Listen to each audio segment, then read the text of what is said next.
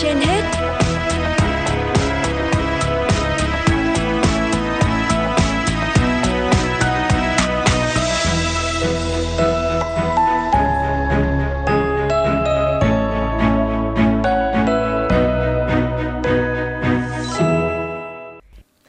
Quang Minh và Phương Nga xin kính chào quý vị và các bạn đang nghe chương trình Sức khỏe trên hết của Đài Phát thanh và Truyền hình Hà Nội. Thưa quý vị, mỗi chúng ta dù là bất kỳ ai, chắc hẳn đều đã từng trải qua một khoảng thời gian khó khăn trong cuộc sống.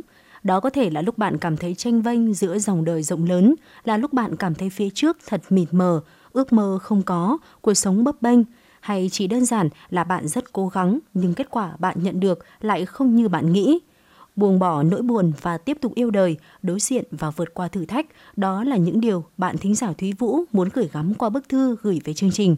Bây giờ chúng ta sẽ cùng nghe những chia sẻ của bạn ấy nhé.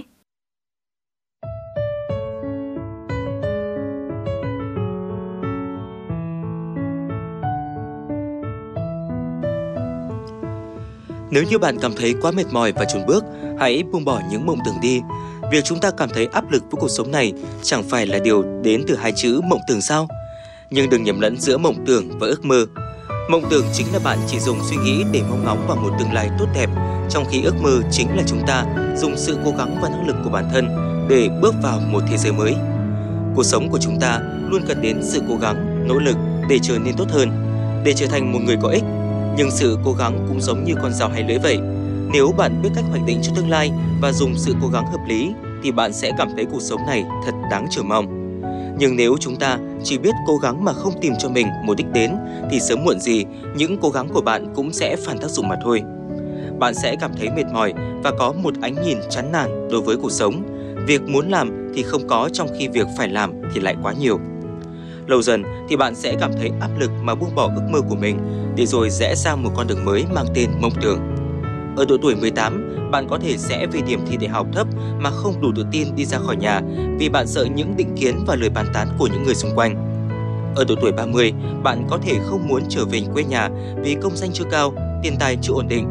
Và dù ở bất cứ độ tuổi nào thì chúng ta vẫn luôn e ngại những định kiến và lời nói từ miệng của những người xa lạ. Vậy vì sao chúng ta lại để tâm như vậy?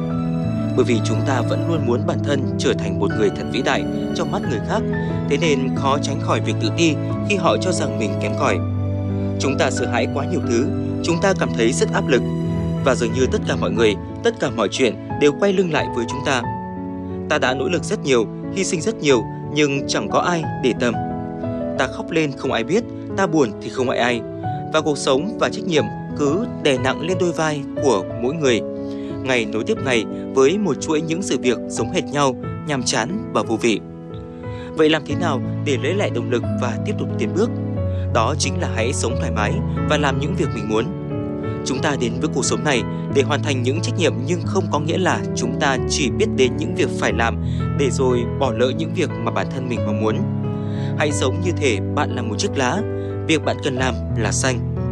Buông bỏ vài thứ khiến bản thân mệt mỏi, tiếp tục vài chuyện khiến bản thân mong chờ. Vậy là đủ. Và đừng lo lắng khi vấp ngã, hãy học cách tự đứng dậy. Đứng dậy bằng cách nghĩ đến những điều bản thân chúng ta đã đạt được.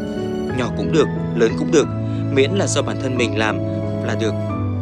Đứng dậy bằng cách rũ bỏ những gánh nặng trong tâm mình, chuyện tốt hay chuyện xấu thì cũng đã là chuyện cũ và chúng ta nên buông đi.